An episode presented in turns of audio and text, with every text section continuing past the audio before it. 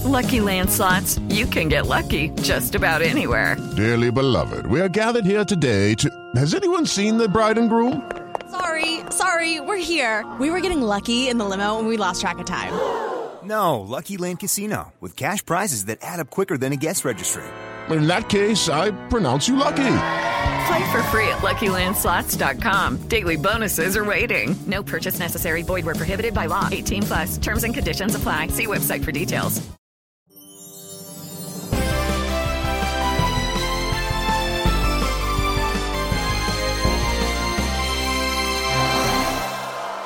Everybody loves Dick around the league. Hi, I'm Zach Booth, and this is Out of the Closet Sports, your weekly sports podcast where we talk about all things sports from the gay perspective. Yeah, here we are, episode seven. I'm having so much fun doing this podcast.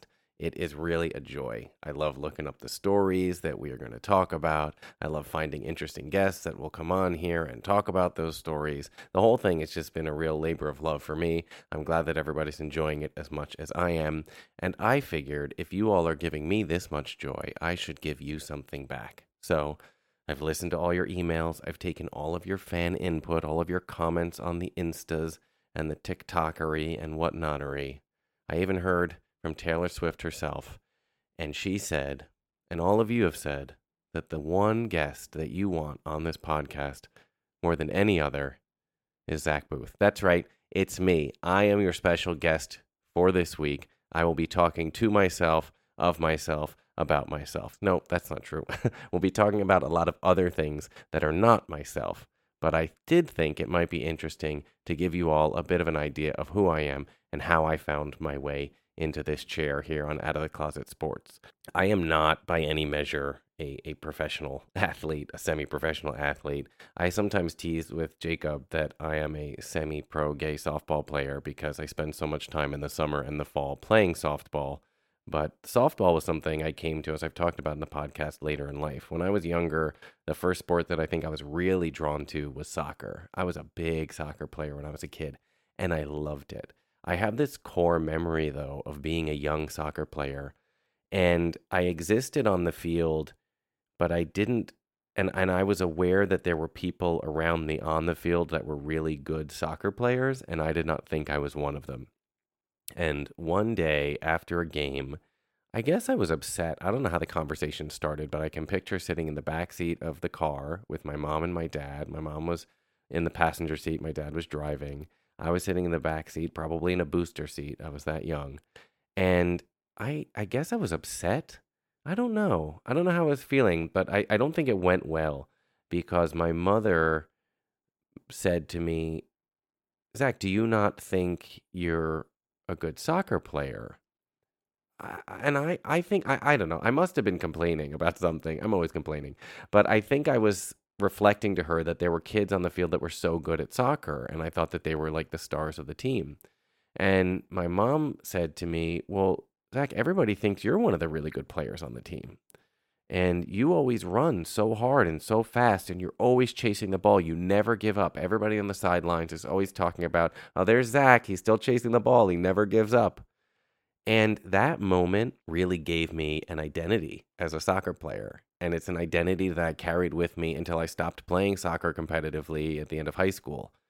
I was always going to chase the ball and I was always going to try my best. I think that's why I ended up being a midfielder. I was a lefty, so there was always there's always room on the left side of the field in soccer, at least where I grew up.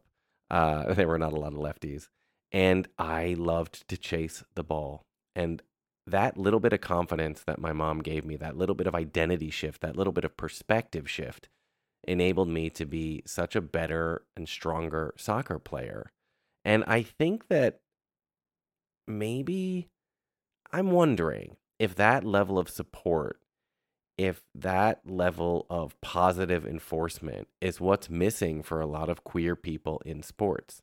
In my circle of friends of queer people, there are not a lot of people that are sports fans, right? I think that's why this Out of the Closet Sports is sort of a niche podcast. Maybe it's not a very common thing in queer spaces to hear people talking about sports. I was surprised when I got to Big Apple Softball League to see how many people there were playing sports and how many people were talking about it and and how positive the community was, how much energy there was behind it. There are like gay themed sports. Well, they're gay bars. I shouldn't say they're gay themed. They're sports themed gay bars here in New York.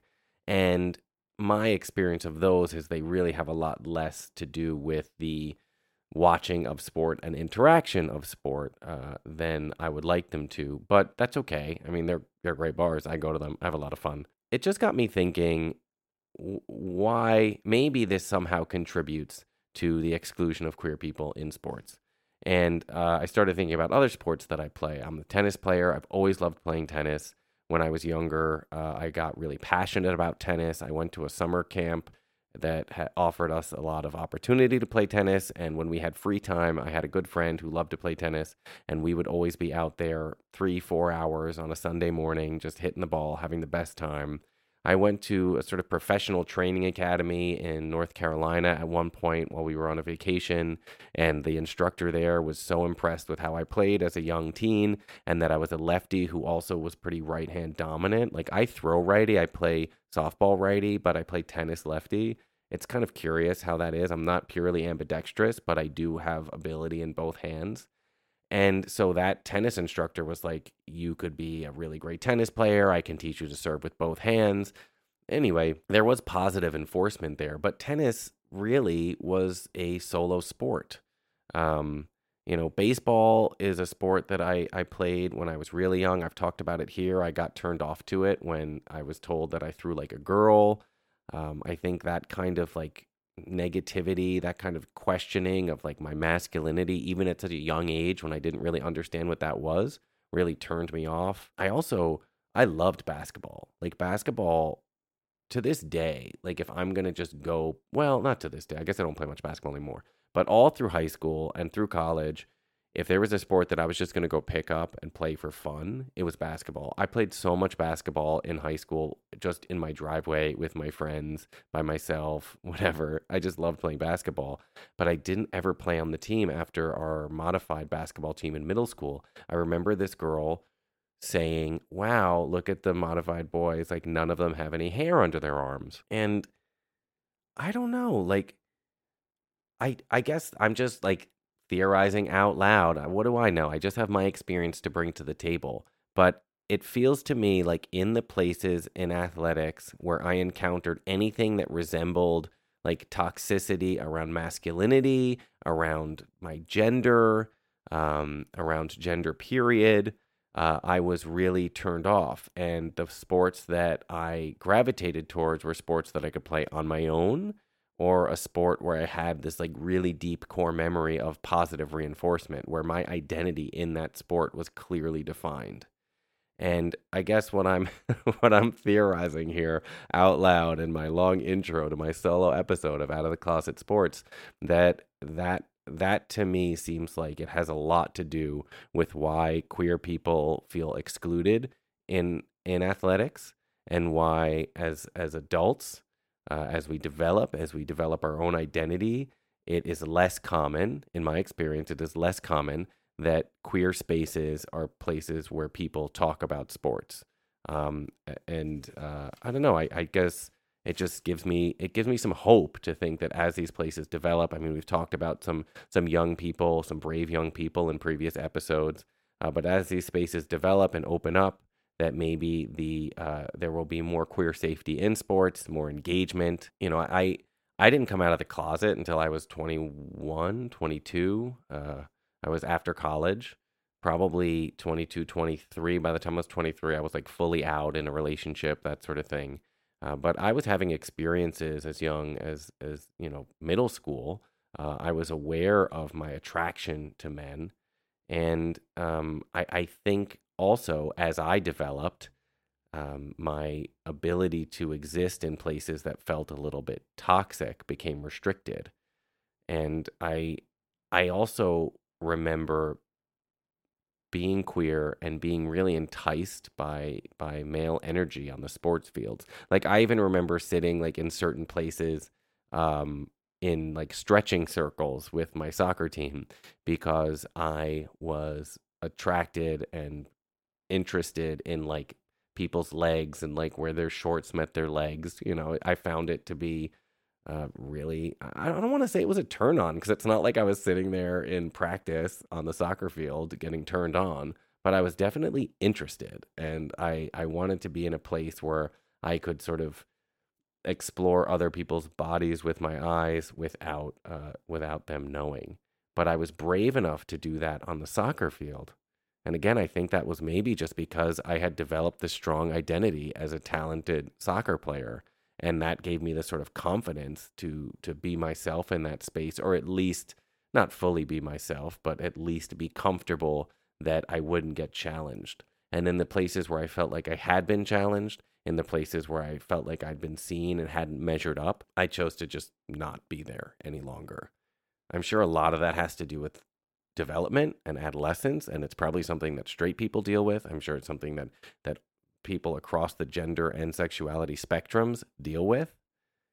But I wanted to open up to you all a little bit about who I am, how I came to be involved in sports, and how I came to understand my sexuality. And in that dis- in that discovery, uh, uh in that exploration, I should say, inside of myself, I came to this little mini conclusion take it for what you will. I uh, it, it felt pretty profound to me. It's kind of simple, but also pretty spectacular.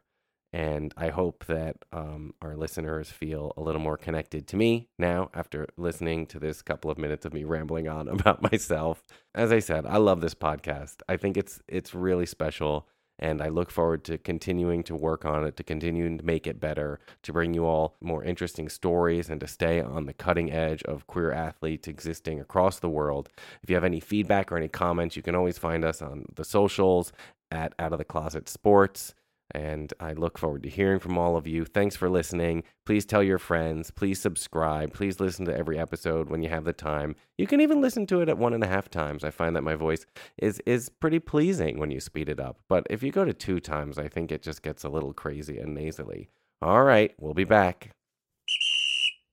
Hey guys, it is Ryan. I'm not sure if you know this about me, but I'm a bit of a fun fanatic when I can. I like to work, but I like fun too. It's a thing. And now the truth is out there. I can tell you about my favorite place to have fun Chumba Casino. They have hundreds of social casino style games to choose from, with new games released each week. You can play for free anytime, anywhere and each day brings a new chance to collect daily bonuses. So join me in the fun. Sign up now at ChumbaCasino.com. No purchase necessary. VGW. Void were prohibited by law. See terms and conditions. 18 plus.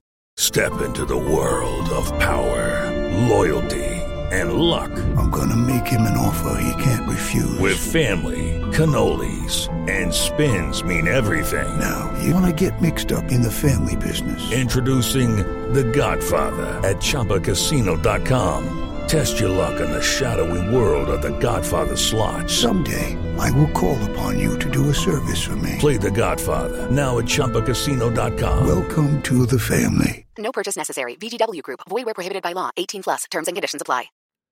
And we're back. How are you feeling, Zach? Great. I'm doing I'm doing really great. Thanks for asking. How are you doing, Zach? Oh, I'm also feeling pretty good. Thank you. You need water or anything now? I'm good. How about you? No, no, I'm I'm fine. Some tea? I've got some right here actually. Thanks so much. All right. So I thought it would be fun this episode to sort of do a take on our two minute drill that we introduced a couple of weeks ago. And instead, we'll just do an around the sports world, a little update of things that I find queer or queer adjacent in the headlines around the sports world. So, first up, I want to talk about the NBA and James Harden. James Harden is a polarizing figure. You talk to sports fans, basketball fans about James Harden, you're going to get a lot of opinions. So, just for those who aren't aware, a little recap. But James Harden this week was traded to the Clippers from the Philadelphia 76ers.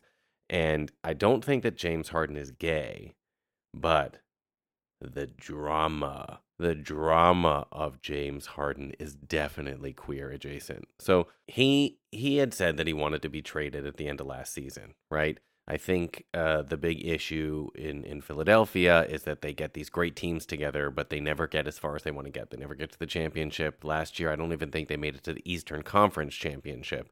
And that was an issue, right? So he said that he wanted to be traded. It was sort of known throughout the NBA that he was going to be traded. And then in August, he had failed to be traded yet, and the team ended trade talks. So the team, I think the GM, his name is Daryl Morey. So he and, and James Harden had a relationship from James Harden's time in Houston, which we'll get to in a few minutes. But they have a relationship. Allegedly, they had a really good relationship. Daryl Morey was one of the first people to believe in, in James Harden as a star, according to the press. But, you know, we all know that's biased. And so when these trade talks broke down from Philadelphia trying to get rid of Harden, I can't. James Harden did an interview. Uh, so good. I think he was in China and he fully just called out Daryl Morey and said, Daryl Morey is a liar and I will never play on a team that Daryl Morey is the GM of. And I mean, like, anyone that follows professional sports knows that, like, there's this, like, decorum, you know, that they all have. Like, there's this way that they talk about each other they're always looking out for their brand. They're always looking out for the NBA brands, right? The NBA is always trying to insulate uh, the the players and make sure that like any real strife is sort of kept from the public. It's all like generated nonsense that they like to be leaked. So this was definitely not something that anybody wanted out there. It, it was not, well, James Harden wanted it out there, but certainly uh, the 76ers and certainly the NBA did not want it out there. And I just love the fact that he was like international at the time. And, and, that also is great because the the American sports press. I mean, I don't read a lot of international sports press, to be fair, but the internet, the the national sports press here in the United States is so clickbaity. It's just as bad as Fox News, CNN, political, drag you in with a nasty headline. Like today, I was looking at ESPN's Instagram, and it it was just a, the Knicks lost to the Bucks last night, and it was just a picture of uh, Julius Randle when Jalen Brunson missed the final shot. So Jalen Brunson did, you know, one of his like sort of mid court swoopy, inny, dribbly. That's an official gay sporty language for those of you that aren't recognizing it. Uh, he did his like traditional little thing, and he missed the shot. And then James uh, Julius Randle was obviously like not thrilled about it, but like the NBA, the ESPN, excuse me, Instagram, just like did this video and had an arrow just pointing at Julius Randle's head, and it's like, look at that shrug. And Julius was had made himself open beyond the three point line, and he just sort of like threw his hands up, but it was like it wasn't that deep. It wasn't that dramatic. And obviously, like any star player, when they're open, is going to want the ball in those critical moments of the game. I'm sure that Julius Randle wasn't like, anno- you know, that mad. I just think, anyway, they're so clickbaity. So the fact that he did this internationally, I also think was like a really bold and important move and an important message that he was saying. Like, I'm not going to say it over here in this like echo chamber of nonsense. I'm going to be out of the country where maybe there's going to be more accurate reporting and I'm going to go for it. And he went for it. And so then, you know, whatever, obviously it exploded. There was like a mini explosion, but nothing much was said. And the season started. He didn't practice. He didn't come to any of those training camps. And then he didn't play. And there's a new rule in the NBA now because so many teams sit their stars. And it's really like a big ripoff for the people that like pay the money to go to the games. You're like, oh, sure, I'm here, but Giannis isn't playing or Jokic isn't playing, whatever. And and so there was noise around him not playing that they were going to get fined even though it had nothing to do with him sitting for minutes. The reason, sorry, they're resting these people is because they want them to have more energy at the end of the season. It's a long season, the NBA, and the playoffs go on forever. So they want these players to be fresh, so they they let them sit during the season. The NBA is saying no, no. So there's all this drama about that, and then in the middle of the night, the, the just the other day, he gets traded to the Clippers. And I just, I mean, so dramatic. So now he's going to be out on the Clippers. He's going to be playing with Kawhi Leonard, who I think is still arguably one of the best players in the NBA. He just hasn't had like an insane season in a while, but he like single handedly took the Toronto Raptors to the NBA championship. So I, I don't know. I think we have to like, you know, stand, you know, like he's insane. And with Harden, and and I forget they have I, I think Russell Westbrook is on that team. Oh God, I should know. I mean, this is shame on me having a sports podcast and not getting the trade. It's either Russell Westbrook or, or, or Paul George, but whatever. It, they have some weapons there for sure. And so I'm really excited about it. But of course, all the articles are coming out just like trashing James Harden for being a selfish player, for saying that he's always forcing himself out of bad situations, whatever it is. You know, he had, before he was in Philly, I think he was only there for two seasons. Before that, he was in Brooklyn, where he was paired up with Kyrie Irving and Kevin Durant, and he requested a trade from there. Now, that was in part because Kyrie Irving wasn't playing because he had not gotten vaccinated, and so he wasn't allowed to play in the state of New York. So there was all this drama. But also, the year before, Harden had been injured, I think only played 30 something games. So they had never really gotten a chance to make it work, right? And now he was like, well, let's blow this experiment up. So that that left a sour taste in people's mouth that like that experiment never really got to to run, you know. But of course, they like blame the players, right? There's, the God forbid they blame a coach or they blame a management or anything like that. They got to blame the players. And and before he was in Brooklyn, he had played eight seasons in Houston, but that sort of ended kind of poorly. Um, there was like a little bit of, of drama that he had with whoever was the gosh, I can't remember any of this. Whoever was the maybe that's where Paul George was. Whoever was the the the other guard that they had, I think, oh, I could be getting this all wrong, in Houston. But he was there for a long time, and that's where he was with Daryl Morey. But basically, we're saying here's a player who like forced his way out of Houston, forced his way out of New Jersey, forced his way out of Philadelphia, and now he's at the Clippers. And I just love the drama of it. And people are coming down on him so hard. And what what I really like the thing that bothers me the most about all of this is they want to talk all this trash about about Harden, right? Okay. He was on OKC originally with Durant and Westbrook in their prime as like young guns. They had the three of them. They went, I think, all the way to the Western Conference Finals, and Harden won the six man of the year, and they didn't keep that team together. OKC didn't want to give him the money. They didn't want to give him the bag, right? They had three hometown, I don't know they were homegrown, but these were young guys on early contracts that were all on the same team. You would be hard pressed to get them on a team together now. They had them and they didn't want to pay them. So, whose fault is that? Okay. And all I want to say is, uh, in reference to James Harden and why I think this is queer adjacent, knowing your worth, right? And wanting to be in a, a supportive community of your friends, being like unbothered while people talk trash about you in the news and and question your existence right? They're questioning his decision making as if any of us have any business questioning James Harden's basketball decisions.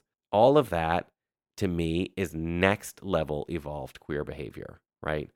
Who knows better than us about needing to go find a community where we're accepted with people who love us right? And doing all of it while rocking a really fierce beard. So James Harden, amazing. That was not much of a two minute drill. I got really into it, but I just am obsessed with this story and I'm obsessed with him as a villain. I'm obsessed with all the vilified players in the NBA because it's just such nonsense to me. Like these these people are allowed to be businessmen. They're allowed to make as much money as they want to make. They're only taking a small fraction of what these teams are making and what the league is making off of them. So bye bye. And we know that the league and the teams are controlling the press. So they're obviously running smear campaigns behind their backs. It's trash. Over to the NFL, the Taylor drama has died down a little bit, but I just want everybody to go over to Maxx Crosby's Instagram, Max with two X's. He has an Instagram post from September 14th, and I need you to watch it, and I need you to tell me that he shouldn't spell his name with three X's. So when Papa and I did our fantasy team, I I went on to uh, this table that I found online that basically listed how active all these NFL players were on social media. And Maxx Crosby had the highest levels of engagement, like almost of anyone in the NFL. He posts a lot. And not long after we picked our teams, this video popped up, and it is the most pornographic adjacent Instagram story I really have ever seen. I mean, they're and like they're so serious and they don't get it at all. This barber, like this like young cute guy with like little haircut, is ringing rings his doorbell and like sexy Maxx Crosby comes to the door and the guy's like, "Hey, you know, you want a haircut?" Maxx Crosby's like, "Oh, this is crazy, but I guess I'll let you in." And then he lets him in and he's like cutting his hair and like, you know, you're cutting hair, you're in somebody's face. And he's like, So tell me about yourself. And Maxx Crosby's like, well, yeah, man, like this and that, and football, and I'm sober. And the guy's like, oh, that's so cool. Here, let me like get the edge of your beard. It's wild. I hope you enjoy it. And now let's pivot over to U.S. soccer. So Collin Martin, who uh, is an out male soccer player who plays professionally in the U.S., he's the last professional out male athlete in the U.S. by my count after Carl Nassib retired. Which also we have to say, Papa called it. Uh, we were talking one day about it, and he said to me, "Girl." Look at Carl's Instagram. He's on a vacation with his partner right now. He's not playing in the NFL anymore. And I was like, oh, yeah, I guess not. Anyway, so I think Collins the the last one standing, and he was on the San Diego Loyal Football Club, I think is what they're called, and that team is shutting down. So I hope he finds a home. I don't know. Does that mean there's just going to be no more gay males playing professional sports in the U.S.? We'll see. Wouldn't be the first time. Should say no more out gay males. And uh, the last thing I wanted to touch on is the gay games, which we talked about. They're, going on now. So by the time this episode airs, they'll be almost done. But uh, they run November 3rd through 11th. There's a website. You can look at what's happening. It gives you a schedule of the games. And uh, it's really exciting. They're in Guadalajara and in Hong Kong. There's lots of events. It's really thrilling. I hope everybody can tune in. And I hope you've enjoyed this around the world of sports two minute drill, which was way longer than two minutes. But hey, did you have fun, Zach? Yeah, I had a great time. And we're back. Y'all, there is a story that broke that feels like gay Christmas. It feels like a gay Super Bowl. And that's something I never really understood because often people talk about what the gay Super Bowl would be. But I think often the gay Super Bowl is the halftime show but I also feel like people are saying that something else is the gay Super Bowl, like maybe the finale of Drag Race. Unclear to this gay sports fan, but I will say that there have been many iconic queer adjacent gay gag Super Bowl shows. I mean, we all know the one that will forever rank as the greatest was Beyonce when she literally broke the stadium. Uh, we have to bow down to the Queen. We also know that we had oh, Janet Jackson. They did her so dirty. Her nipple, Justin Timberlake. Anyway, that was a mess. That was a gay crime to the way that they tried to come for Janet Jackson after that for a wardrobe malfunction. And even if it wasn't a war- wardrobe malfunction, still, how are we coming for her for showing her nipple? Whatever. These people are insane. We've talked about it before. There have been tons and tons of iconic. I mean, Gaga. Everyone wants to talk about Gaga. I personally, ooh, ready. This is where the hate mail comes in.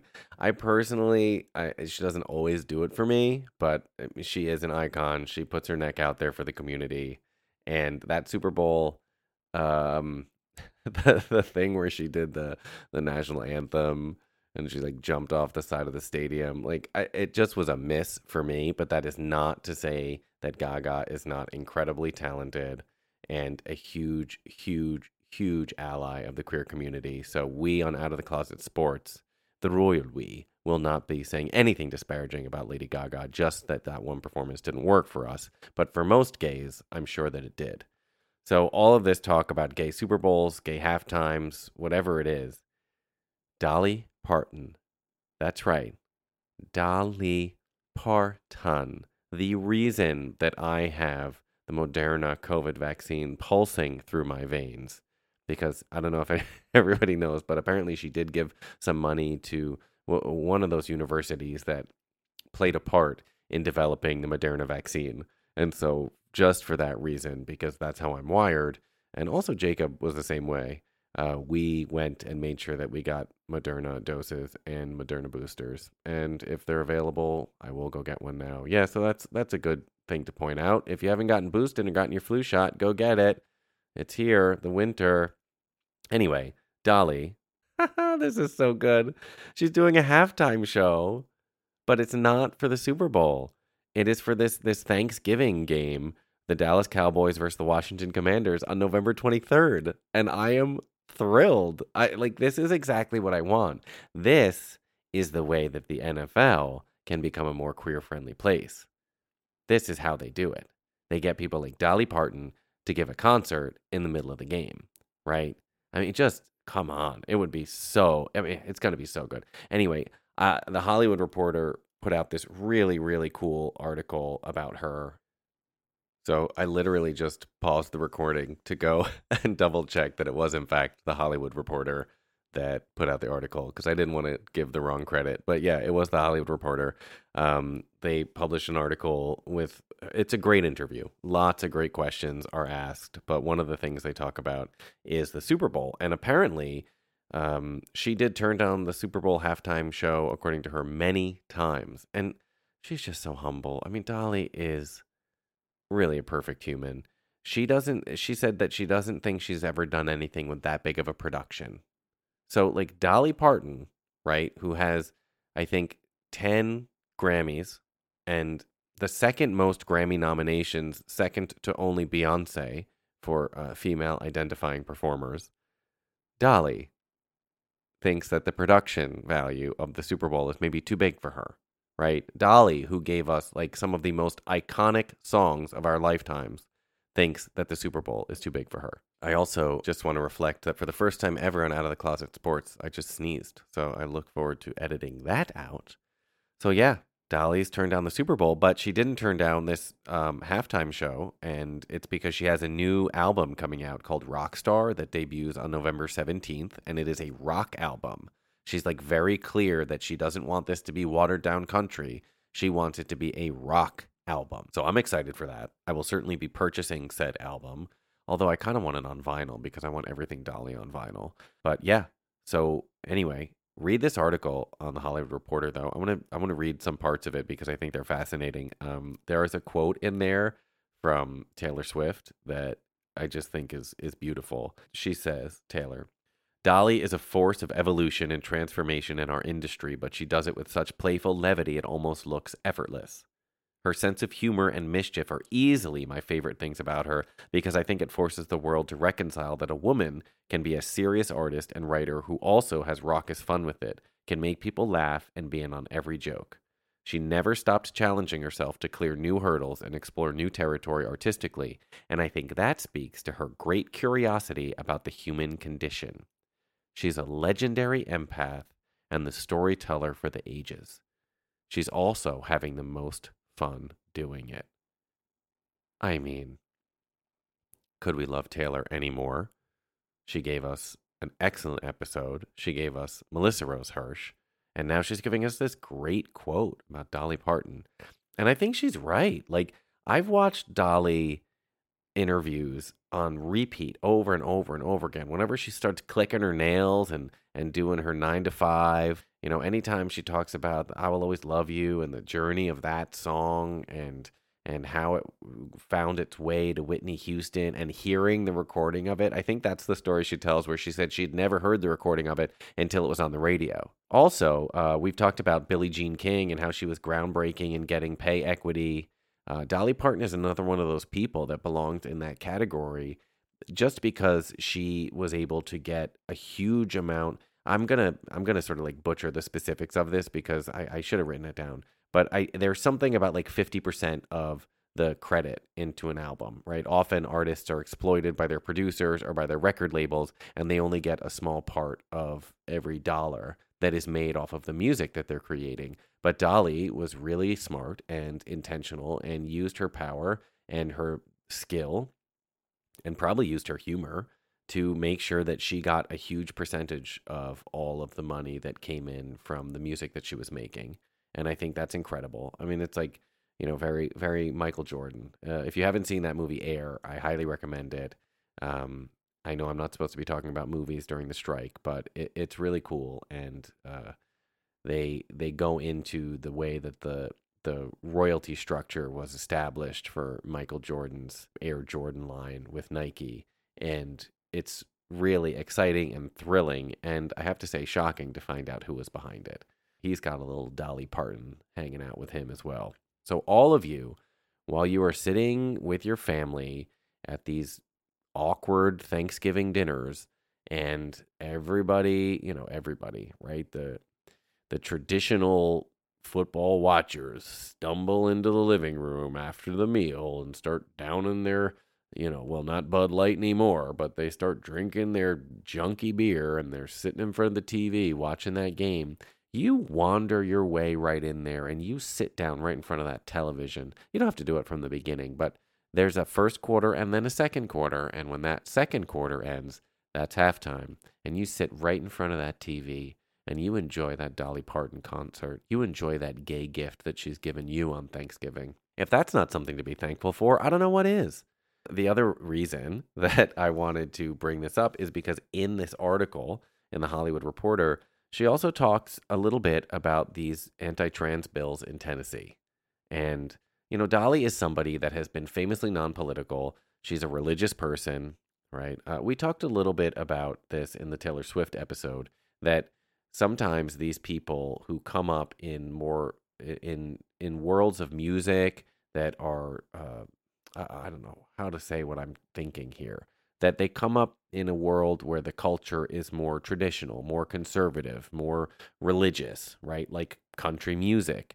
That it's really hard for those people like Taylor Swift to find the strength to stand out on their own when they feel at odds with what is the overwhelming message coming out of that cultural movement that they're a part of. This one being country music, which is very much like, you know, you're not going to take my guns, you know, I get to do what I want. This land is my land. You know, gay people are going to hell, whatever it is, right? Um that because they're getting they're making a living off of these people engaging with their music, they have to be really careful. And and I for one feel like Dolly has been too careful at times over the years. As much as I really admire her, I do think that her voice could have really been a louder voice for change over the years. But when you do the research, you find out that her her money is going to the right places and she's an ally and an advocate behind the scenes to a lot of her close queer friends she sets a great example. In this article, uh, the question they asked was You live in Tennessee, and earlier this year, the state passed a bill that allows for discrimination against trans people. You have a large gay following, you've supported the community, but what are your thoughts on this bill? Well, she says, what I always say, I just want everybody to be treated good. I try not to get into pol- into the politics of everything. Ugh. I try to get into the human element of it. Okay, I have some of everybody in my own immediate family and in my circle of employees. I've got transgender people, I've got gays, I've got lesbians, I've got drunks, I've got drug addicts, all within my own family. I know and love them all, and I do not judge. And I just see how brokenhearted they get over certain things, and I know how real they are. I know how important this is to them. That's who they are. They cannot help that any more than I can help being Dolly Parton. You know, the way people know me. If there's somebody to be judged, that is God's business. But we are all God's children, and how we are is who we are. That's a lot, right? Uh, I want to take apart this statement and just say that the equating of gender identity and sexuality to alcoholism and drug addiction I think that's problematic, and I do think that that is is not fair. And I think it is good that she stands behind people that exist in all of those communities. But I don't think that it is appropriate the way that she put all of those things together to say, like, you know, I like everybody. You should. You should love everybody. But I I think you need to be able to see that somebody's sexuality, somebody's gender identity I got to be careful here because I don't want to say that somebody's drug addiction and somebody's alcoholism uh, is their fault, right? I don't want to say that it's their choice because what we know about alcoholism and what we know about a lot of addiction is it's not people's choice, right? But it is. It is. I think. I just think these things should be should be uh, kept in in separate places. I really do. I think by by equating uh, alcoholism as a disease and by equating uh, somebody's gender or somebody's sexuality with a disease, you are basically saying that it is a disease or implying that it is a disease to be gay or a disease to be transgender. And I think that's maybe not what Dolly intended, but I just want to flag that that does not sit well with me. But what does sit well with me is the second part where she says, she knows how real they are.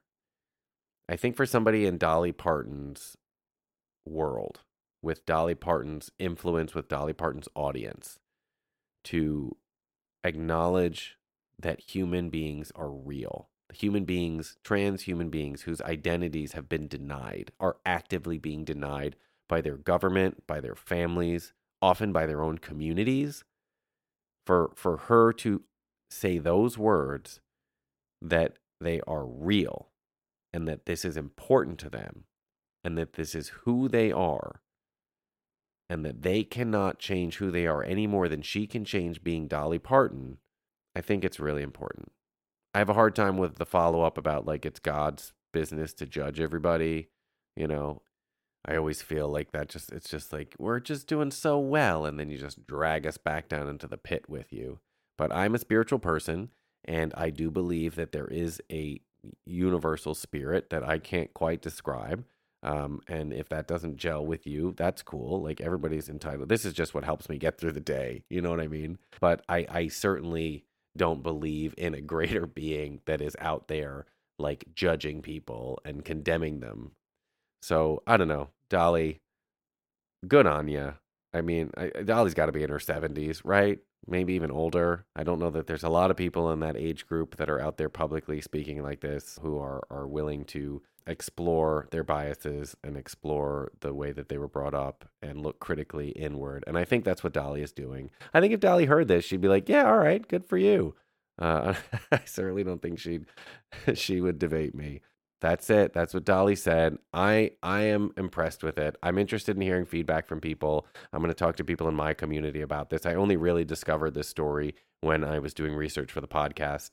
Um, but there you have it. So it's November 23rd, Thanksgiving, halftime between the Dallas Cowboys and the Washington Commanders.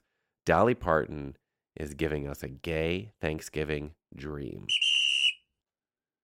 All right, that's all we've got today on Out of the Closet Sports. No game time this week because I can't play games with myself. Well, I can, but just not the kind of games that I can let you all listen to. I look forward to seeing everybody next week here on Out of the Closet Sports, where we have some exciting guests lined up for the next two weeks. We've got some great guests lined up. I'm really excited about it. We're going to get a couple of episodes up before the holiday, and then we'll be back after that. Thank you so much for listening to Out of the Closet Sports. Please tell your friends, family, loved ones, gay people you see out at bars, whatever it is, message them on Grindr, Scruff, any of the apps, and say, hey, go over to Out of the Closet Sports and give them a listen. We appreciate it. Bye.